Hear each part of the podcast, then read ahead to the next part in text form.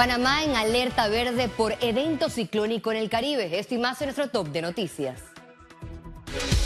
Econews presenta las noticias top del día. Decretan alerta verde a nivel nacional por disturbio tropical. Inicia transición para fase 2 del diálogo con ausencia del sector privado. El alza de la deuda pública de Panamá es lo que responderé en tan solo minutos. Presidente de Ucrania pide a la OEA apoyar las sanciones contra Rusia. Econews. Iniciamos de inmediato con las noticias más importantes de este jueves. El Sistema Nacional Nacional de Protección Civil emitió una alerta verde hasta el lunes 10 de octubre por la formación ciclónica en el Caribe que afectará a Panamá de forma indirecta. El aviso es preventivo tras la detección del paso de la tormenta que podría convertirse en un ciclón el fin de semana. Le recomendamos a la población panameña, uno, mantener la calma. Las personas que viven cerca de áreas vulnerables a inundaciones y a deslizamiento, estar pendiente de las crecidas de ríos y quebradas. Las personas que viven cerca de zonas marítimas, estar pendiente de los fuertes oleajes y mientras esta alerta verde se mantenga, por favor, evitar visitar playas, ríos y balnearios. En el peor de los casos, la evolución del evento climático puede traducirse en un huracán con dirección a Nicaragua, pues así lo advierte el Centro Nacional de Huracanes. Nosotros eh, tenemos un monitoreo constante. Además, queremos aclarar que en este momento el pronóstico del Centro Nacional de Huracanes eh, tiene como una categoría de disturbio y ya le dio el nombre eh, o el número número 13 eh, de disturbio tropical. En, la, en el paso por enfrente de nuestro territorio, por el Caribe, puede ir evolucionando hasta llegar a un huracán. De subir los montos de precipitación pronosticados, las autoridades analizarán la colocación de una alerta amarilla. La NOAA está colocando una, un pronóstico de 90% a que evolucione hacia un ciclón tropical.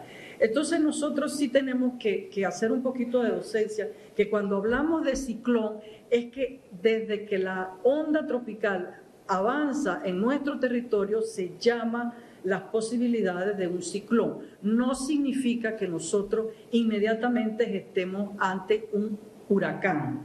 Para que se llegue a categoría de huracán tiene que pasar por una tormenta tropical que en ese momento tiene nombre.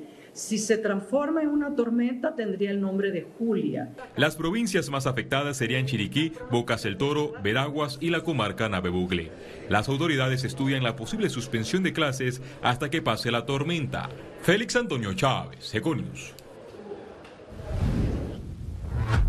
Este jueves se registró la primera reunión de transición de la fase 1 a la 2 de la mesa única del diálogo. La jornada inició pasadas las 10 de la mañana en la Universidad Tecnológica de Panamá con la Iglesia Católica como facilitadora. Participó el equipo del Gobierno Nacional y tres alianzas de asociaciones de diferentes sectores, cada una con ocho representantes en mesa. El objetivo de esta transición es evaluar avances de los acuerdos de la fase 1 y determinar la metodología, temas a discutir, facilitador y cantidad de representantes por sector para la fase 2. Un diálogo tiene que ser participativo inclusivo y transparente. Y este país lo necesita. Los niveles de empobrecimiento que hay en este país son insostenibles. Y el bien común tiene que ser un, tema fundamental para todos los actores en este país. Pese a que el sector privado decidió no participar, estaban sus lugares en la mesa. El sector privado recibió invitación por parte del equipo facilitador. Yo estuve en una reunión con ellos también eh, ellos lo que expresan es que mientras no exista... Lo ideal es que participen y para allá nosotros vamos caminando para animarlos a participar. Ellos tienen sus consideraciones que respetamos. Eso es lo ideal. Lo posible es lo que tenemos ahora. Uno de los principales planteamientos de los participantes fue el incumplimiento de la transmisión de la reunión por CERTV, motivo por el que decretaron receso por alrededor de tres horas. El gobierno se está abrogando la facultad como parte, también ser juez. O sea, decide cómo se eh, cumplen con los acuerdos. Ahora con lo de la transmisión, el gobierno parece haber decidido que en este momento no se transmite. Una vez reanudada la mesa, retomaron observaciones y propuestas. Y querido pueblo panameño, no pienses que no se ha conseguido algunos temas en la canasta, eh, perdón, algunos temas en la mesa de Penonomé. Al contrario, sí se han logrado. El problema aquí es que el gobierno no ha querido cumplir con los acuerdos planteados y desarrollados en la mesa de Penonomé y esperemos que esos acuerdos se ejecuten con esta segunda etapa. Esperamos que haya la disponibilidad de las partes como se dio en la primera etapa de parte de las alianzas que representan los movimientos populares, el Ejecutivo y en este caso el sector empresarial que es invitado a esta segunda fase. Este viernes 7 de octubre continuará este proceso de transición. Ciara Morris, Econews. La Asamblea Nacional aprobó este jueves en tercer debate el proyecto de ley 888 que blinda los incentivos fiscales. Con 38 votos a favor y 8 en contra, el Pleno del órgano legislativo nuevamente se inclinó a favorecer de forma expedita a los cuestionados incentivos al turismo. Cambian las reglas del juego haciendo leyes a la medida, favoreciendo a uno, abres la llave, beneficias al grupito, luego cierras la llave. Esto es un parlamento, pero parece un circo. Colegas diputados, hay que tomarse en serio la situación que estamos viviendo en el país. Queremos atraer inversión extranjera, queremos atraer inversión privada. Tenemos que ser respetuosos con las reglas del libre mercado. Una vez más, la Asamblea Oficialista, controlada por el PRD, mostró su músculo político al llevarle la contraria al presidente Laurentino Cortizo, quien en medio del estallido social se comprometió a derogar los créditos fiscales otorgados a un grupo pequeño del poder económico. Dejar muy claro mi voto en contra de este proyecto ley 888, precisamente porque me uno al llamado de la población panameña que exige de esta asamblea que las escuchemos. El diputado proponente Melchor Herrera manifestó que su proyecto es cuestionado porque hay un trasfondo político.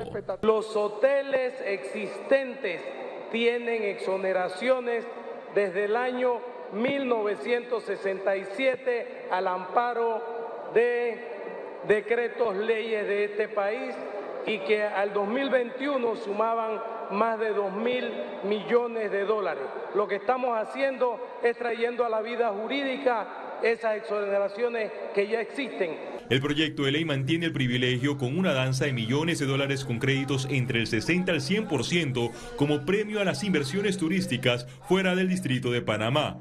Félix Antonio Chávez, Econius. Este tema. Para nadie es un secreto. La canciller panameña Erika Moines relató ante la Organización de Estados Americanos el drama de los migrantes que atraviesan la selva del Darién con sus familias. Moines recalcó que la mayoría son engañados. Cuentan una realidad que no es y el trayecto que no está preparado para eso y para para lo que se avecina se presenta como una aventura sencilla. Y las palabras de esa madre desesperada que decía, mis hijos ahora están traumatizados, fue, me mandaron un contacto por Instagram, me dijeron que un par de días estaría en Estados Unidos y una amiga me va a conseguir trabajo. Es muy distante probablemente de la realidad que esa mamá va a pasar Economía. El gobierno nacional anunció este jueves que hizo efectivo el pago para el subsidio del tanque de gas. Y gracias a las gestiones también de este equipo, pues se ha logrado garantizar el pago efectivo y oportuno de este monto de 60 millones de dólares para ambas empresas, con lo cual con esta acción se supera y se mitiga completamente cualquier riesgo en el abastecimiento y la comercialización del tanque de gas en nuestro país. El presidente de la República, Laurentino Cortizo Cohen, presidió este jueves el Consejo de Gabinete Ordinario que se realizó en el Instituto Técnico Superior Especializado en Tocumen. Durante esta sesión ordinaria se aprobó extender del 1 al 31 de octubre del 2022 el esquema adoptado de manera temporal por el Estado en concepto de aportes extraordinarios al Fondo de Estabilización Tarifaria debido a la pandemia de COVID-19.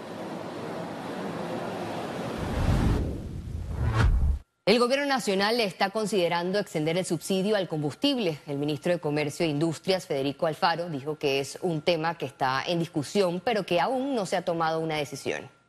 Evidentemente tenemos el costo de combustible más barato de toda la región a 3.25 y esperamos pues eh, luego de esa evaluación pues tomar la decisión final. El, el gobierno nacional siempre está dispuesto a hacer lo que tenga que hacer para que los fondos y los recursos estén eh, en la manera en que esos fondos sean destinados a ayudar a todos los panameños. Y al regreso, internacionales. Tiroteo en una guardería en Tailandia deja más de 30 muertos, la mayoría niños.